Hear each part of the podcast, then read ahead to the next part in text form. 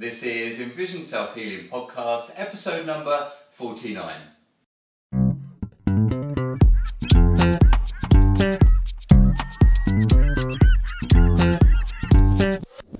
Hi, I'm Will Fuller, And I'm Richard Miller. and we are the co creators of EnvisionSelfHealing.com and are dedicated in helping you improve your eyesight and quality of life. By taking healing into your own hands. The topic of the week this week is understanding nearsightedness. And in the question of the week, we have a, a kind of fun question as to whether alcohol affects your vision negatively.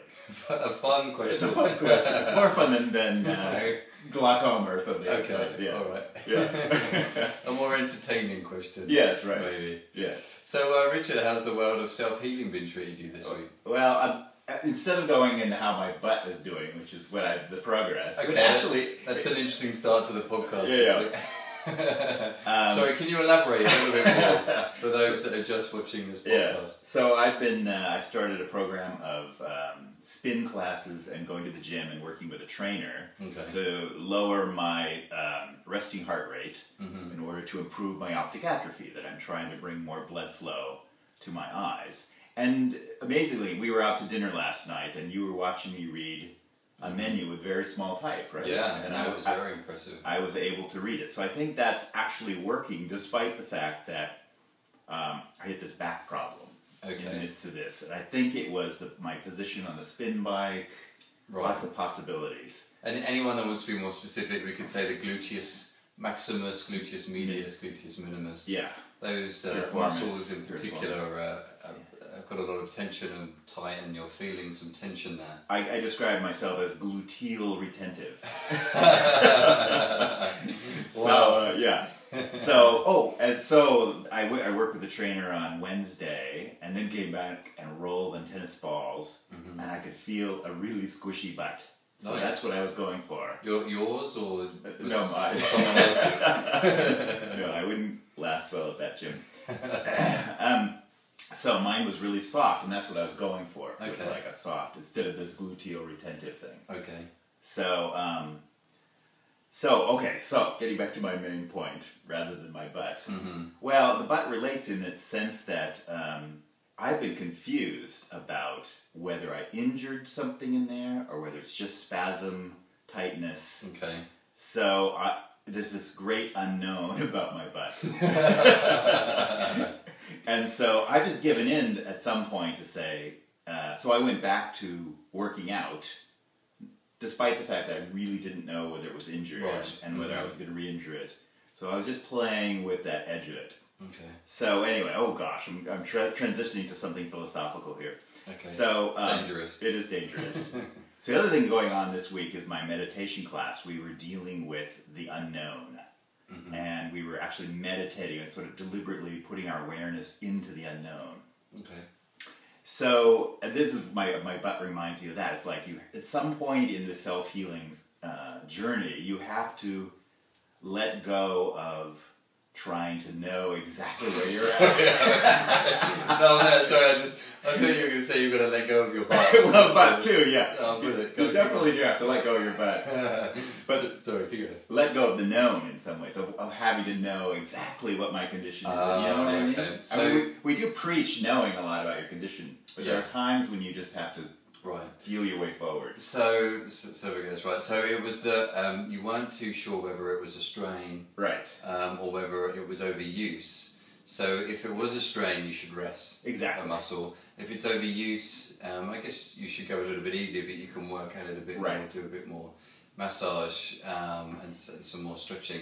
So what you were saying is instead of spending so much time trying to figure, Figure it out. exactly what it is, Exactly, yeah. putting everything by, um, you sort of let go and, and played with both scenarios Right. and was very mindful of what Exactly. But you have to be very mindful of the Okay. pain thresholds and, and and and that was true on Wednesday. I was at the gym.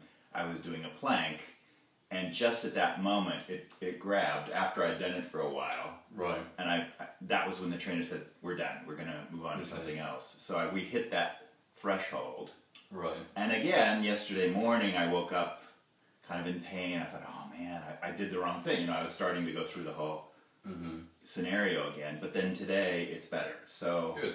it's uh, it's I guess pushing forward despite not totally knowing, Right.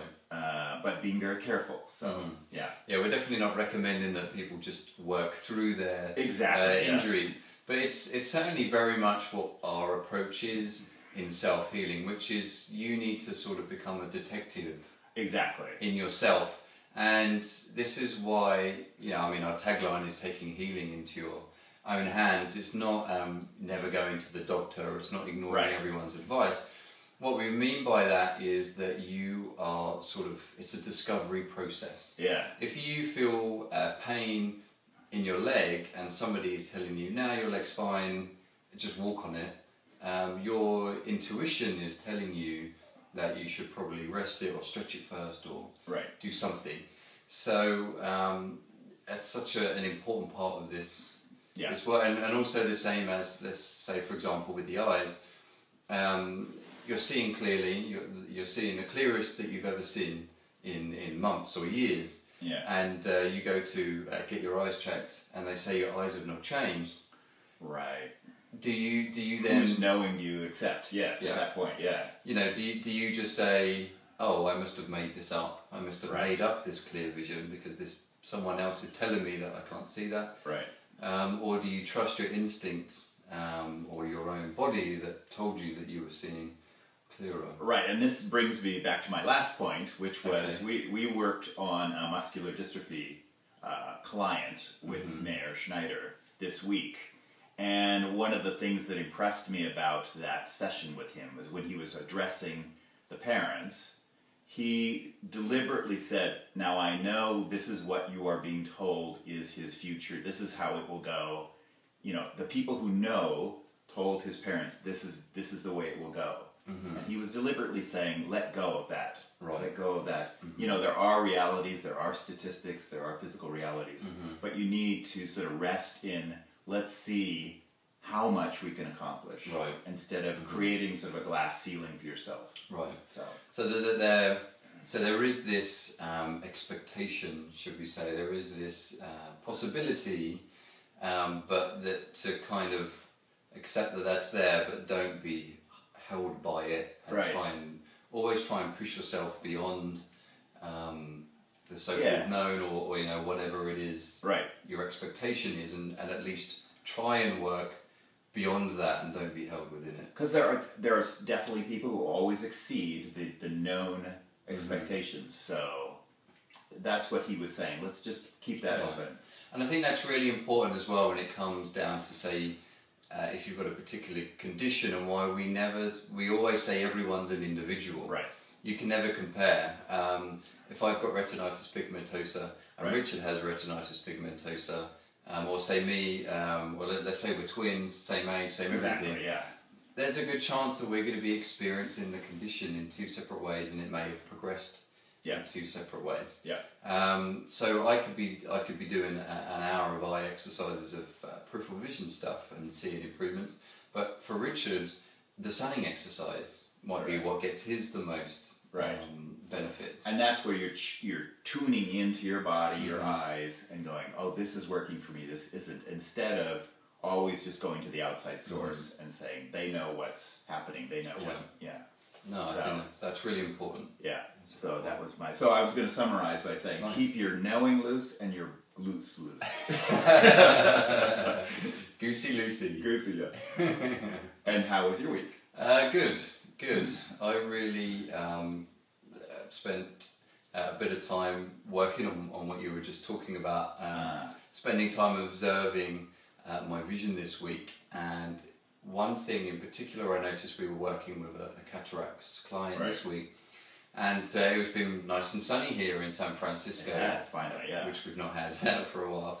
And I certainly didn't, uh, you know, necessarily have that in New York. And it actually transpires now that I would still be stuck in New York if Oh, I had no. stayed there an extra day Oh, because my of this, this snow uh, Ah. storm that's hit. Um, so anyway, I we were working with this client and we were putting on uh, obstruction glasses, and Right. We throwing did, yeah. and, and playing with a, a tennis ball. Mm-hmm. Now, it's something I've observed that in the past I've shied away from doing that because when I obstruct my right eye, because my left eye is not as, as clear and as good, then I struggle to throw and catch the tennis ball. Ah, um, I can't really function, and, and when you're trying to run a session, it, it, it's difficult. You're adding your your disability Yeah. into it. Yeah. Um, so, but this time, uh, and it's probably been several months since I've, I've done that in, Yeah. in that location.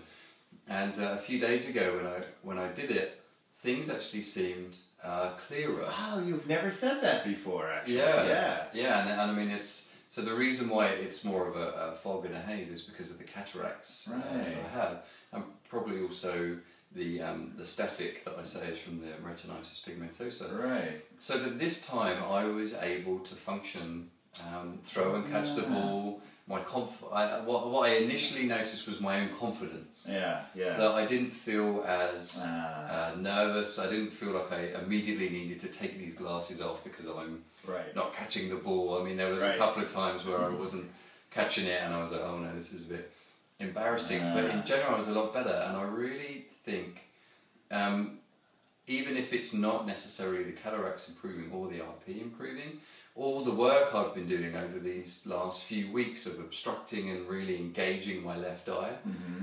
I think that's really brought that balance between the two, and my brain and body was so much more used to using that left eye Mm-hmm. that even if it was uh, slightly hazier or slightly blurrier, I could function with it so much better and easier. Yeah. So I'm not necessarily Right. saying that the uh, that aspect of vision improved, but my ability to work with it and function, and I came away feeling very confident Yeah. and uh, a lot better. I, I shocked myself actually, which I always like doing. And maybe that's the, the second half of our tagline, which is improve your quality of life. In some ways, if you, you know, where is that, you know, your functionality improved, your quality of life Mhm. improved, and maybe your eyesight at that moment didn't improve, Yeah. but you improved the quality of your life. Yeah. So if someone was to look into my eye, look into my eyes, um, and hypnotise them, um, they would say, well, you know, the cataracts are still there. Right. That's not changed. Well, Right. the RP's still there. You've still got, you know, the, the black spots in the back of the eye.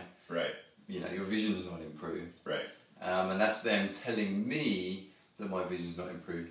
Even though I noticed in myself, I felt more confident, I noticed more clarity, um, and that ability to be able to function in that way, you know, then I was able to, to feel improvement. Yeah. Uh, this is vision improvement, Yeah. uh, not vision get rid of all your symptoms. Perfection. yeah. Vision perfection. Yeah. So uh, yes, that was really the only other thing I kind of noticed a, an- a peripheral exercise uh, when I went to the beach again because it was nice, beautiful weather. And um, so for me with the RP, I've got sort of um, a major part of the static is is in what I would say is my para uh, macula, yeah. So sort of this this is your big periphery all the way around. Imagine a, a complete say 360 Right. circle out from the side, and then you've got your central vision right in front of you. Well, in between there, you've sort of got this inner periphery. So, in particular, lower and upper, I've got the real uh, fuzzy spot, should we say, or the real static that, that is there. So, an exercise that I did is I looked at the horizon of the ocean Uh-huh. and I tried to tune in to the movement of the waves Okay. in that's just below my central vision, which Okay. is where that area is Right. that is difficult to see. Right. It's where the waves are hitting the beach. Yeah. Yeah, well, I mean, in, in California, um, there's so there's so many layers of waves coming Yeah, in yeah. there. They're crashing all the way in. I- I'll, I'll put a picture up on our Facebook fan page so Yeah. that people can see it. Um, that I was able to have a sense of movement of the waves, but I wasn't looking at the waves, Right. which was kind of uh, a little bit surreal because I guess I kind of felt like I was moving Ah. a little bit, right? Because things were. I'm not. I'm used to looking at something Right. to see it moving. So uh, anyway, I thought it was a nice, relaxing peripheral vision Yeah. very exercise. relaxing. Yeah. Um, just to gaze out into the distance and let anything that's that's moving, be it waves or, or whatever it is, um, to move in front of you and to activate your peripheral vision. Nice. Okay, great. Well, I think it's a good time to move on to topic of the week.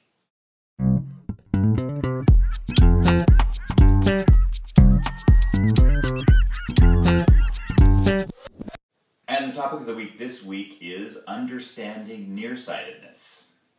Yeah, and I, guess this this initially came um, from where we have clients that come to us um, that have minus lenses, Right. uh, minus diopters, which means that they're nearsighted or myopic. But there are two main differences between uh, nearsightedness that you've got as a child and nearsightedness that you've got as an adult. Right. And there's two different ways that Well, actually, we do we do the Similar same ways to work with exercises them. for it, but Um, but yeah. if you understand the, the difference between the two, then it can make it easier to do the exercises Right. to understand why. and one is a we think easier to to deal with Yes. One. Uh-huh. Yeah. Yeah. So um, can I start with the childhood? I would- oh, yeah, go All it. good. So in childhood, Mhm. um, it'd be interesting. I we believe that that normal eyes that there probably are genetically nearsighted. There is probably a small per- percentage of the population Yeah, genetically nearsighted. I guess something that we would say is a, a genetic predisposition yeah. to uh, myopia. Right. But in, in as in general, what happens is children up until school age have fairly normal vision, unless they have very enthusiastic parents who are throwing books in front of them very quickly, which is more and more common these days. But as soon as a child starts to read and spend lots of hours of the day uh, indoors looking at close distances, uh, it's a very quick adaptation of the eyeball. Well, the reason it's a quick adaptation is the eyeball before age 20 is uh, still soft and flexible. So you can imagine you're, you're spending all your hours looking close at an object. Well, the eye can squeeze the what's called the ciliary body and it squeezes the lens and rounds it to look close. You would think that our bodies would just do that, but if you do it enough, you spend enough time doing that, the uh, the body, eye, brain, whatever decides um, it's easier to elongate the eyeball. Well, then there's the physical thing of it- squeezing the eyeball. Is that too. Bates? Would you say that is that is Dr. William Bates' uh, idea that the eyeball changes from accommodation? from accommodation? That No. you're explaining there with the lens. And maybe this is Richard's theory about this. it just makes sense to me that the eyeball would adapt to the Okay. conditions that are there. But in some, in some, the other thing we've uh, discovered is that the the muscles here, Mhm. when you're looking, you're converging on a piece of text. And by muscles here, you mean the nasal. the nasal, I extraocular think, muscles. the nasal extraocular muscles. You have to be watch me at times. Mm-hmm. They, you're when you're converging on a text like this, your these muscles are contracting and squeeze, well, pushing your eyes in. And there's a theory that that pushes the eyeball, squeezes the eyeball, Mm-hmm. It's and elongates. Almost creating an internal pressure yeah, that's then pushing out towards the back of the eye. And, and we that was the latest that we got from uh, when we did a course in Brazil right. on natural vision improvement. So, f- I mean, from my standpoint, I would say the latest information that I know Is that is that looking inwards all the time creates that internal pressure and it pushes the eyeball and stretches the eyeball back. right? Now, um, this is, I guess it's not a relatively new idea, but now in modern science, they're starting to actually get a hold of this a bit more. Right. Uh, not so long ago, there was a study in uh, that's been done, and the BBC uh, reported it. And uh, so before the, the idea um, from science is that it's genetic, there's nothing you can do about it, Right. either you've got it or you've not. Um, but they found that in Asia, that 90% of school leavers now need glasses through being nearsighted, whereas only two decades ago it was only 20%. Right. So genetics can't explain this massive leap Right. in myopia. Right. So they're talking, um, it's not uncommon to find now that they talk about near work, doing near work. I guess it's us that are trying, we always have to explain things. Yeah. Yeah. There's probably more us uh, trying to, you know, put this theory in. If you Yeah. read in the papers, it's more the eyeball elongates. There's not really. Really, they any don't tell you why, really. Yeah. There was one thing in particular that they mentioned in the BBC report, and that is that they also felt that the lack of sunlight Right. during the day um, is it means that we're not producing a certain chemical that allows the eye to be even more flexible, so it stretches back even more. And if you think about people that study a lot at a young age, they're indoors all the time at school, um, and even when they get home, instead of being out playing, they're then indoors studying more, or they're resting, Right. or something along those lines. Uh, when I have a story of uh, um, uh, one of my money people, he uh, he grew up in um, North Dakota on a, Mm-hmm. on a farm in country, and he had all of these relatives, and none of them had glasses ever in their Hmm. lives. And he was the one kid in his family who would go to the library and read the Hardy Boys mysteries. Okay. Read them, you know. I think he read them Nancy Drew too. anyway, he spent all of his childhood reading, Hmm. and he ended up with nearsightedness, and no one else in his family did. So it's, it's a pretty clear indication that, that function form follows function in that case. And now where they're, what they're talking about with uh, computer vision syndrome and spending long hours in front of the computer, Yeah. um, this is becoming uh, more and more of a, an issue. And luckily, finally now science is starting to come on board and they are suggesting that you should spend time to be outside playing. Right. Um, they're not, again, I don't think they're not necessarily going into details why. Yeah. Um, so, but you know, there is now this switch around of before it was.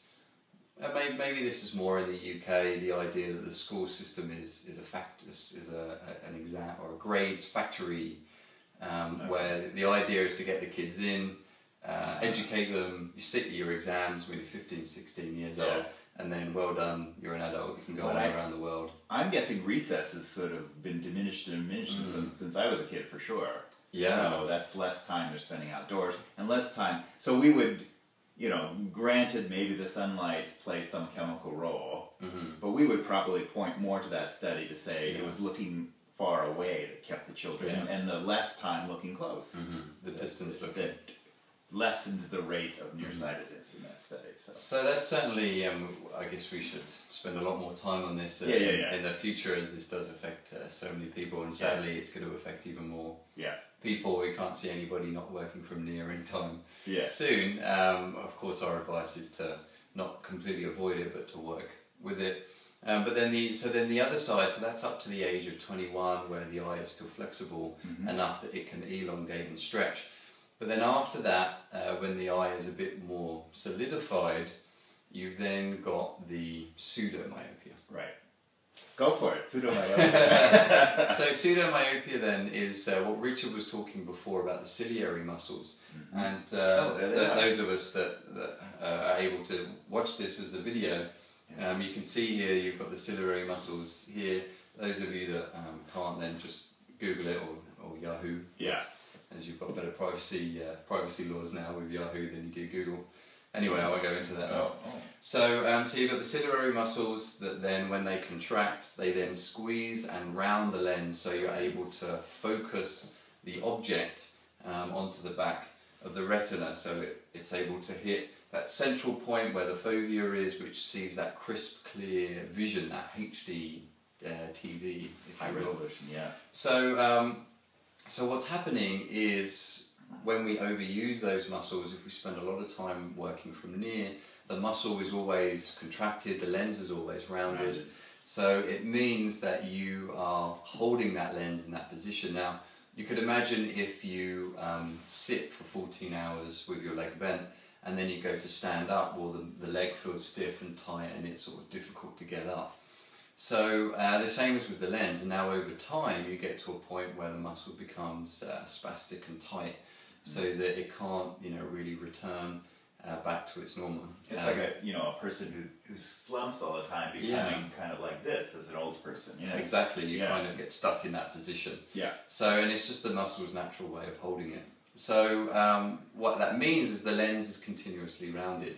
So, even if you want to look into the distance, the image is still being uh, falling short Right. at the back of the eye, so it's not clear. So, this is why we feel this is certainly an easier thing um, to work on because it's more of a muscular issue where you then need to learn to relax uh, the ciliary muscle so that the lens is able to then relax, and that means you can then see into the distance again. Right. Right. So, um, so some real, you know, quick roundup there of, uh, of nearsightedness, just to give you a little bit more understanding, so that you can uh, understand the exercises a little bit more and why why we're doing them. Well, and, and just to finish that point, that's why distance looking as our exercise actually addresses both. Mm-hmm. We would still treat it a little different, depending, but in the di- if you're looking in the distance, if the eyeball still has the ability to, to to reverse the elongation, Mm-hmm. you're doing the opposite of looking close, and you're relaxing. When you look in the distance, the ciliary body relaxes Mm-hmm. and the lens flattens. So those it addresses both both conditions. So. And and this is something that anybody can just look up in any uh, textbook about the uh, you know it's it's called accommodation. So just look up accommodation, and you can learn about how the ciliary body relaxes and contracts in order to round that lens and, Yeah. and to focus. So this isn't um, some you know woo woo thing that No, we no, just no. Uh, made up. This is uh, this is science. So uh, just look it up, and it will help you understand a lot more um, how the eyes can improve, and indeed why the eye exercises will help you. Yep. So I think it's a good time to move on to question of the week.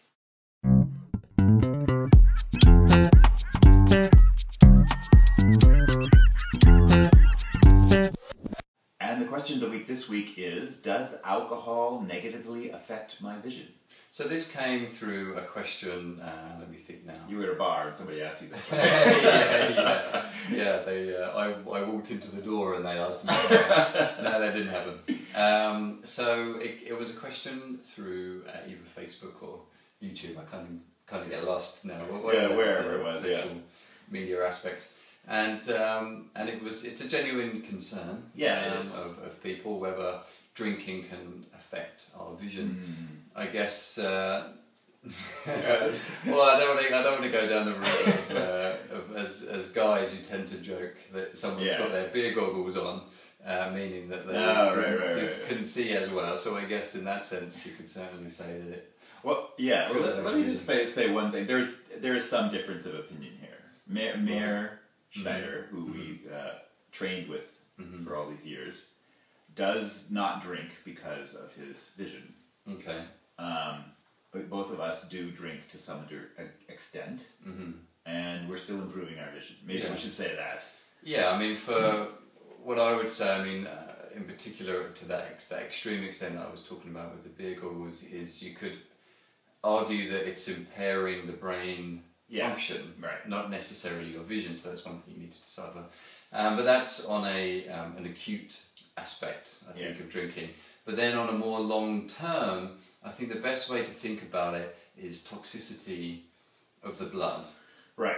and how you know we always want to think about the eye when in all of this stuff this is why we talk about having a, a holistic approach to vision improvement. And uh, anyone that wants to hear more about that then check out previous podcasts that we've done. We did a whole five part series i think on how the whole body and nutrition and everything and blood flow is involved in improving our eyesight so if you you want to create the best environment possible for our eyes so we want the best nutrients, the best supply of oxygen, um, you know, everything that we can get to the eyes, making sure it's nice and relaxed. So if you think of a, a toxic environment in the blood, um, sort of the opposite of having good nutrients, then obviously that's going to have a negative impact Right. on the vision uh, and Yeah. on our eyes' overall health. So now one way to get a gauge of what makes it toxic would be to look towards the liver Right. because the liver is our filtering system in the body, that's what cleans our blood out. And there are guidelines on units of alcohol Right. that you drink, which is the amount that the liver can process every hour. Mm-hmm. And I think it's one unit per hour. That might be two. I'm Yeah. not too sure. Yeah. Let's go one to make it safe. Yeah. I can say, yeah, Let's go. So that means that, um, and you can check, and now I mean, I don't know whether it's the same in America, but in England they have to put the units of alcohol Oh. On the, the drink now, um, so that you, you have to, so that there's those guidelines there on, on what is safe. So um, yeah, so what we're saying then is, and what I recommended uh, in this in this email is that one or two drinks a week is fine. Fine. Uh, and in fact, there are reports about red wine um, actually helping Right. thin the blood. Um, it's also uh, can be a relaxant. Right. Um, but it's just like anything, doing the extreme or having too much of anything is bad. I just thought of a good gauge too. If you're if you're stand up. no, well, that too. If you're so hungover the next morning you don't want to do your eye exercises, you drank Right. too much. and then um, it's getting that gauge. And it's interesting that you say that. Yeah. It's because, again, everybody is an individual. True. Well, that's true. So my liver might be able to process a unit slower than what your liver True. can do. So No, I have a strong liver actually. I got that tested, so yeah. It's not necessarily a good thing in terms of drinking. Yes. Yeah. So I guess what we were saying at the very beginning here to, to wrap this episode up nicely Yeah. is that everyone's an individual and you sort of have that detective approach. So you could have one beer um, or wine or whatever your tipple is, um, go to go to sleep, wake up the next day and, and see how you're feeling. Yeah. And then maybe uh, a couple of nights later you could have two drinks. Wake up, see how you're feeling. If you're feeling a little bit foggy headed, um, you can't really think properly, then you know that two is most definitely your limit Yeah. um, and one is something the realm that you want to be around. Now, of course, this uh, this is us assuming that somebody is mature enough um, to right. only drink one or two, and I guess somebody could drink eight and then wake up in the morning and go, oh, "I'm fine, I'm fine. there's Yeah. no problem." um, obviously, you know, I think those guidelines are there in particular, and Oh, uh, I know the other one. We, they can do the swinging exercise and see if they fall over. That could work, that could work too. Um, so certainly there, there are guidelines out there. Oh, um, gosh. Not like Richard's guidelines for swinging. Um, on sensible rates uh, of drinking. So Right. certainly uh, check those out. Start looking into the units of alcohol that the liver can actually function because we want to avoid that toxicity. Right. Um, and uh, you know, if you're somebody that feels that alcohol just doesn't agree with you, then then you're you are your own gauge, and for sure Right. you then want to avoid. And I, and I guess I would say if you suddenly are facing a more acute condition, Mm-hmm. you know, like retinal detachment or something fairly serious, Yeah. you might really consider changing your idea of how much you can do. Yeah, and, and I guess you know if somebody's got myopia, then it's uh, maybe you know slightly different to someone Yeah. that has optic atrophy or Right. retinitis pigmentosa that really needs that pure blood flow Right. to the eyes because it's just on a different gauge. It's two different Yeah.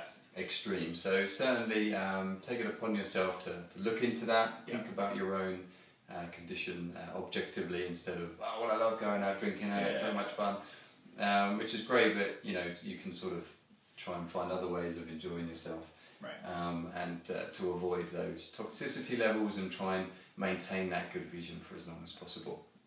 Okay, great. Well, we hope you enjoyed this week's podcast. If you want to find out some more information, then you can head over to our website at envisionselfhealing.com and you'll find plenty of exercises there and more information on conditions themselves, just like what we explained here about nearsightedness. Just head over to the conditions tab, click on nearsightedness, and you'll see plenty of information there on how you could improve that condition um, and why it's created in the first place. You can also get your hands on a free ebook called A Modern Day Guide for Improving Eyesight, and uh, just head over to our website and you'll see uh, what you need to do in order to get your hands on a copy of that. You can also follow us, Richard and I, on Twitter. It's just William Fuller EN or Richard Miller EN. And you could also connect with us through Facebook. Uh, just look for Envision Self Healing on Facebook. And I'll try and remember to put that picture up uh, about the beach Yeah. with the wave so that we can uh, figure out a little bit more on that. Yeah. And uh, if you're listening to this on iTunes, then subscribe to us. And if you're watching this on YouTube or any other video format, then uh, indeed subscribe to us on that as well, and you'll get our weekly video sent to you. If you also enjoyed the question aspect of what we did here today and you want some of your questions answered, then head over to the Eye Exercise Express and you'll find a bit more information on how we will answer your questions every two week that we every two weeks that we do in a bi-weekly phone call, uh, coaching call where people email in their questions and then we answer them there live on a call. Okay, great. Well, good luck with your eye exercises this week and happy healing. And have a good week.